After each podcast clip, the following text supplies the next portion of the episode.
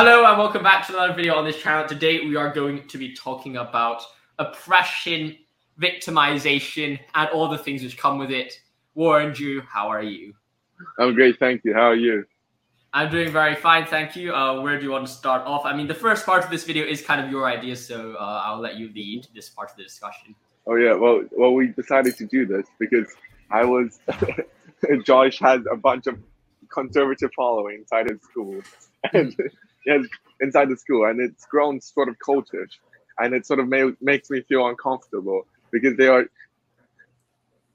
some somehow they're, they're very radical in the sense that they're, they're just as ideological as certain like far left extremes. And it seems to me that when, when I asked Josh, like, gosh, gosh, what's happened to these people? what happened to your conservative following? Josh, like, well, it's because that somehow they're they're so oppressed by by leftist ideology, to use that phrase, uh, in, inside school, because everyone, no one disagrees with them, which makes them feel very somehow special, but also victimized, which mm-hmm. enables them or which fosters this environment in which they can then they can become more and more ideological or they feel justified to do what justified to to hold the views or to hold their views uncritically because because they're they're, they're victims basically mm-hmm. well i think i would agree with you in the sense that i think that essentially i think what we observe is actually a very big issue i think it's this idea that oppression always leads to extremism or um, victimization and i don't necessarily think that it's um, a very I think it's a negative thing, but I, and I wouldn't necessarily say that this group of people are, are bad or anything in that sense of the word, because I do think that they're generally very very good people. But I think that it's unfortunate, and I think that this is one of the real effects, is that people don't necessarily understand what exactly the harmful effects of just dismissing people's views a priori without actually thinking further about their actual beliefs and the argument for the belief. No matter how crazy it might appear to you, there is a huge danger with just saying, oh, um, that view is wrong, that view is wrong, without telling any why or any discourse. And the moment that kind of problem arises in your society, it will naturally lead to extremism on both sides. Yes, I agree. There's a certain sense, there's a snobbishness that I observe inside school, I think. And that's when, especially amongst of science teachers, you know, in a, once, once one encounters a topic such as climate change or sort of vac- vaccinations or anti-vaxxers, they, there's this immediate contempt, it, it feels to mm-hmm. me, and a, a dismissing, a contempt, a dismissing, and a ridiculing of anyone who disagrees with them. And it, it makes me uncomfortable, not that I, I, I don't think climate change does not exist or I'm against vaccinations. I just got vaxxed after my mom came back into Hong Kong. But it's just that it, it, it seems to me that when when they do this, when they have this immediate contempt, they're they're just making things worse, and they, they're not trying to understand. They're directly labeling. It, it seems to me that there there are reasons why people don't want to get vaccinated, and those reasons, and you can't just use a sort of vaccine mandate to force them. Mm-hmm. Instead, one one has to first find. I think one first have to find faults within oneself, and for me, the problem is on both sides. Whenever you see another side as just completely wrong without trying to understand the reasons, and this leads to this polarization and a victimization on both sides. It feels to the left that well, they're the victims to, to the ideology of the right, and to the right, That's they're the victims to the e- ideology of the left. And I, and I like to say, in defense of these people who feel victimized, it is very, very difficult to not feel victimized. I mean, if you look at the comment section on some of my videos, you'll like say, like, it's you, you, like people tell me that you're a genius, that you haven't jumped off the side of the building yet, or something like that. And I'm like, well, I mean, yes, that might be a bit extreme, but I mean, it's clear that some people are generally not really in the right mind when it comes to dealing with these quote unquote controversial issues, when I don't think they're controversial at all. But, but I think that essentially what we do see is is that the moment you feel or the moment that you're dismissing other people's opinions, it makes them less valued as a human being, or at least you you're in some sense dehumanizing what they are, making them very easily to fall into. Well, you're not a human, therefore you're either a monster or you're a god or you're something above them. And and it's that idea. Well, what way do you choose? Which makes a very huge problem because if they choose to be a monster, naturally that monster mentality becomes extreme. And if you say, "Well, I am the king, I am the god, I'm the lion," which goes beyond it, then it leads to extreme arrogance. There's not necessarily a way a very easy way to go beyond these things without falling into the extreme, either being extremely arrogant in your beliefs, which I don't necessarily think is the right answer, or falling into this extremism, excessive extremism, which is unfortunate, but I don't necessarily think that there's a very easy solution to the situation, apart from just completely detaching yourself from these ideas in the society, which I think we have done arguably quite well. Perhaps you have done it a bit better than me. In fact, I've been helping by responding in silence to most stuff. I think it's just because one one can be extremely disillusioned. But uh, you, I think your discussion leads wonderfully to the quote that sort of inspired of our exchange. It's it's that very famous line, uh, famous aphorism, tagline that uh, power corrupts and absolute power corrupts absolutely. And here, power can be a certain power belief in, in one's ideas or an absolute belief inside one's ideas that one's idea is powerful, absolutely, and no one can question it because it has this intrinsic power. And once one, once one gives this divine status uh, to to one's ideas, then one one becomes corrupted. Whilst at the same time, the corollary to corollary to this absolute power power corrupts absolute power corrupts absolutely is that power does not only corrupt people in power, but it also corrupts the vict- victims of the power. So it's this two-way two-way relationship. And we can we can also talk about a bit about this victim culture. It's like you you you have you want to tell everyone that you're oppressed, you're a victim for for whatever reason. And by it seems to me by by, telling other people that you're a victim, you're corrupting them because once you're a victim, everything you do is justified, everything you believe is right, and you become less a normal human being who can think normally than just a victim who who should be privileged. And mm-hmm. I don't think it's good for human beings to to to be seen as a victim, mm-hmm. no matter how much. With, yeah, I completely no matter how much one believes that. that mm-hmm. you can start. no, go ahead. Go ahead. I I, I, I, thought you ended, but then it turns out you, you had more to say. Go ahead, my friend. You know, I, I had like a side thought. Like, no matter how much you think that, how much it stems from sympathy, this sort of victimhood culture. Mm-hmm. Because some people are, are victims of, of certain forces, when in some sense are victims, in that they're, they're contingent forces inside life that just pushes us one way and another. Mm-hmm. But to see oneself as a victim, to call other people victims, is not a solution to the problem. It corrupts us. I think that that is a very interesting idea, and I think that there's two ways we can look at victim uh, culture. First, from the individual level, the the personal interaction as view, viewing yourself as victim, and the other problem about viewing others as a victim.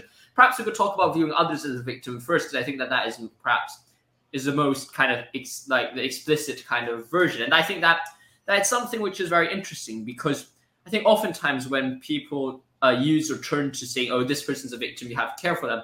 Actually, what they're actually doing is that they're not actually helping the cause themselves, but they're actually propagating even more hate towards the groups it, implicitly. Because if someone says, for example, that oh, uh, this person is um, is uh, a target of racism or something like that, get it? Like that's bad. But if constantly someone says, "Oh, this person is uh, targeted by racism," or like um, I don't know, Chinese people are targeted by racism. People steal their food people um people uh, beat them up in the streets. These are Asians. Please go help them. Like, what exactly is the narrative underneath it? Asians are weak people who cannot protect themselves. Like, that is the underlying narrative behind your so-called "you are a victim." It's kind of like um the pro, like the feminist um guy who says, "Oh, women are the people we need to protect. We need to help them a lot. We need to um support them. We need to do all of this." yes, that's a good thing. But at the same time, what is that telling you about women subconsciously? That's saying well, woman is a weak person who needs protection, is dependent on other people's help, which actually goes completely, which is actually the antithesis of what the feminist movement or the the support the Asian movement are, right? And I think that that is definitely a problem of the of the public eye of victimization. Or the position of the sympathizer, mm-hmm. in some sense, who who sees victims everywhere, is is is extremely patronizing. Mm-hmm. Because when you're yeah. saying you're a victim, you're basically saying that, well, you're not. I'm better than you, mm-hmm. because because you're a victim, and and mm-hmm. I, I need to help you because because I'm, I'm better. And and so it seems to me that when you have this, I think, quote unquote, white men's burden, where where everything, every single fault is, is, is mine, you're asserting your dominance in some sense and saying, well, there's uh, just to use Asian Americans, like there's discrimination against Asian Americans. It's all uh, mm-hmm. it's all white discrimin- discrimination from white people, white males. Then and if you're a white male and you're saying that, and you're saying, well, I'm guilty, I'm absolutely guilty, what you're basically saying is you're you're, st- you're putting yourself on a universal position, looking down at everyone else who you deem as a victim. And I find that extremely patronizing. That's why I really hate sort of movies that that is explicitly about race. You know, it, it just seems to me, it seems to me, it, it irritates me a lot, a, a mm-hmm. ton. In fact, it's like because how should I phrase this?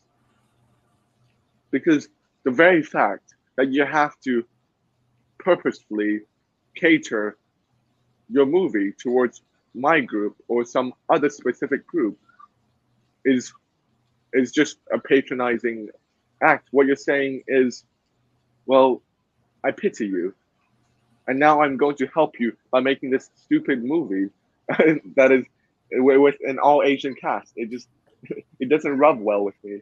Yeah, it's kind of like saying like you know those things which says kind of affirmative action some sense where they're saying oh this guy oh look at this all of asian cast oh, we worked so hard to make it such that this entire group of people are asians working together. We finally got some women onto the ceo board. This is very good. It's 50-50 then the moment you think is like well well did these people get onto the board because they're women? Did they just give them the jobs because they felt that they, the women couldn't get the jobs themselves and were completely helpless? Or did they go do it just because they wanted to please other people?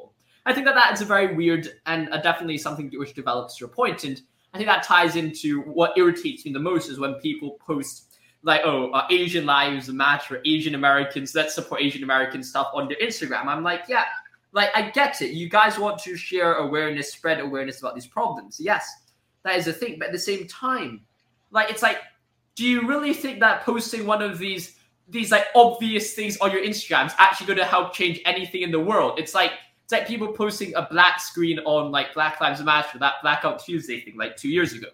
I have nothing against the, eh, the entire situation. I like I have sympathies for the situation, but but there's this idea that if the only thing you're going to do is post a black screen on your Instagram account, but do nothing else, you've done nothing for any of the problems that you're claiming to support at all. In fact, I think that it just heightens or illustrates a point that people are doing it more for show than actually for the actual wanting to help out the people themselves. Oh, I think George Orwell in like the 1950s wrote this wonderful comment. Like he looked around him, he got he was he was a sort of leftist, right? He's like well, I, I see all these university professors around me who shout for reform.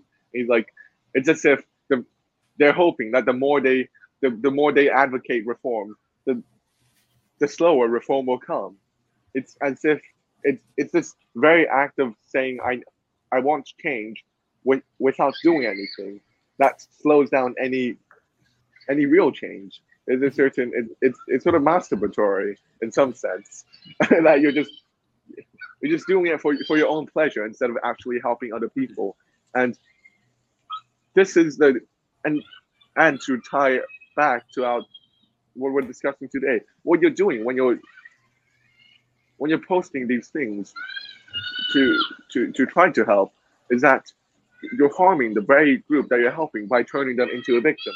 Um, exactly by turning them into a victim, you're saying, "Well, I condone everything you do, and whatever you do is right."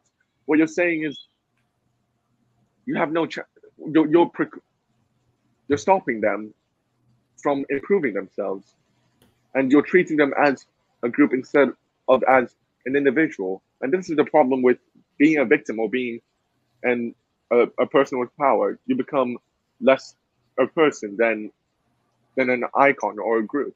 But I think to develop your point about the posting, there's this idea of you know how in Lacan there's this idea that of canned laughter when you're doing something, you're making something else do your action for you, right? I forgot what exactly is the terminology he uses for it. But there's a similar thing going on with people posting on Instagram or these medias about the thing. It's like I post this story on my Instagram. That story is fighting against racial injustice for me, and I don't need to do anything. I can do whatever I want behind, as long as that story is there, fighting for racial injustice for yeah, me. Yeah, it's, basically performing for the big other. Yes. And I think the most interesting thing about Lacan is that you need a big other to enjoy yourself. It's exactly it's this enjoyment after you've sort of done your duty. It's like, okay, now behind the big other, I can finally enjoy myself after I've showed him that I've I'm I've done this and that and that. And this is the kind of enjoyment I, feel that people get when they when they post these these posts. Mm-hmm. I think that is perhaps best illustrated by the person who posts these posts and then after that, and for the big other, they goes home and then like switches the tabs and then go turned on like violent, brutish pornography or something like that. And then they're like, "Well, I am a feminist" on one post, but on my next tab, like you know how you like flick through the tabs. On the other tab, it's like I am not a feminist at all. I I want to oppress women. I think that that is exactly what we see with these kind of personas or this kind of doing it for the big other. And I think that that is definitely a problem which we do see in the victimization. But that's although, although in terms of violent, in terms of violent pornography, I think it's, it's a horrible thing. Mm-hmm. But the kind of attitude that you have towards it, it's like saying every single violent pornography is it is an oppression of women. Is it's just patently false. Mm-hmm. I agree with you on that one. What, what's, what what's going on near you, my friend? the police is coming over to arrest me. but you know, what it does is exactly the mechanism that we were describing before. We're mm-hmm. saying, oh, women are so fragile that they, they can't take anything, so we have to protect them mm-hmm. to the for to towards anything inside the real world, and it, it, uh, it really just pisses me off to be honest. Mm-hmm. mm-hmm. And I think we could now turn to uh, the discussion about um, the personal victimization because we talked about just now the victimization in relationship to the other and the people around you. But what exactly do you think are the problems of victimization when you kind of make yourself the victim instead of making someone else the victim? When you make yourself the victim, mm-hmm. you can cover up anything you do. You think you're right all the time. And what happens is, whenever something goes wrong in your life, the first thing that you do is not to reflect on, on what you've done wrong, but just on the victimization uh, of the oppression of the world towards you. And what this what this leads to is a lack of introspection and a lack of growth, a lack of pers- personal growth. When you're a victim, everything you do is justified. Then, then you don't have to change anymore. But all of us have flaws, and all of us need need to change and to improve. Mm-hmm. So, a personal victimization is the best way to to stop oneself from mm-hmm. to stop oneself from being a victim or to empower oneself. Mm-hmm. I think that idea is very interesting, and and it's that idea I think ties perfectly into the idea of taking responsibility. The moment you say you, you become the victim, and this is not to say that people are not the victims. I think people are sometimes the victims, but by making that victim a part of your identity instead of just a fact about how people interact with you, then makes it such that you can then lose that kind of personal responsibility for everything you've done. For example, like when I got like racially insulted in America, if I just went around and saying, "Oh, I'm the victim now. That's do everything on my terms. Oh, and now I don't need to take responsibility for everything I do because now everything can be reduced to my socio racial uh, racial background." Then what immediately happens is that well, I could do, as you've said, justify almost everything in my life, and I don't take responsibility for the individual factors. And sometimes the individual factors are completely out of your control. You could take Macbeth. His wife is a is an insane so, psych, uh, psychopath. Like Lady Macbeth is not the nicest person, and, and Macbeth probably never knew that she was a bad person until she heard the prophecy. she, I mean, it's not completely his fault, but he could say, well, I'm a victim of a brutish wife. But clearly, that's not how we read Macbeth. Macbeth does have responsibility for his actions. I think that that is similar to our our interaction with um with the with uh, the victim mentality. Is that even if even if yes, at times you are being oppressed, at times you are struggling, you also still have to take responsibility and not let that victim mentality be part of your identity. And I think that that's very important and also for me, once you're a victim, it's it's it's linked with the personal responsibility part. You easily fall prey to to ideology because what ideology does is it paints uh, basically one-sided view of the world that helps to explain everything. And mm-hmm. what what thinking oneself as victim does is exactly to fall prey into a certain ideology of saying, yes, my victim status explains everything, explains everything that goes wrong inside my life, and I don't have to do anything else. And once one falls prey into ideology, then it's, it's not a good place to be. And to tie back to what we said before, once you treat other people as a victim, you're you're basically brainwashing them mm-hmm. into an ideology just as you're brainwashing yourself into an ideology, the more you repeat this this victim narrative. I definitely agree with you on that on that note, and I think perhaps is there anything else you want to pursue in this discussion, or or do you think that could be the end of our short video? I think that could be the end of our short video. I hope you've enjoyed this video. Like always, if you enjoy this content, make sure to like and subscribe. I hope you've enjoyed these shorter videos as well alongside our longer biblical series together. Stay safe, my friends. See you soon, and God bless. I'll see you in the next video. Thank you for watching, and I'll see you soon.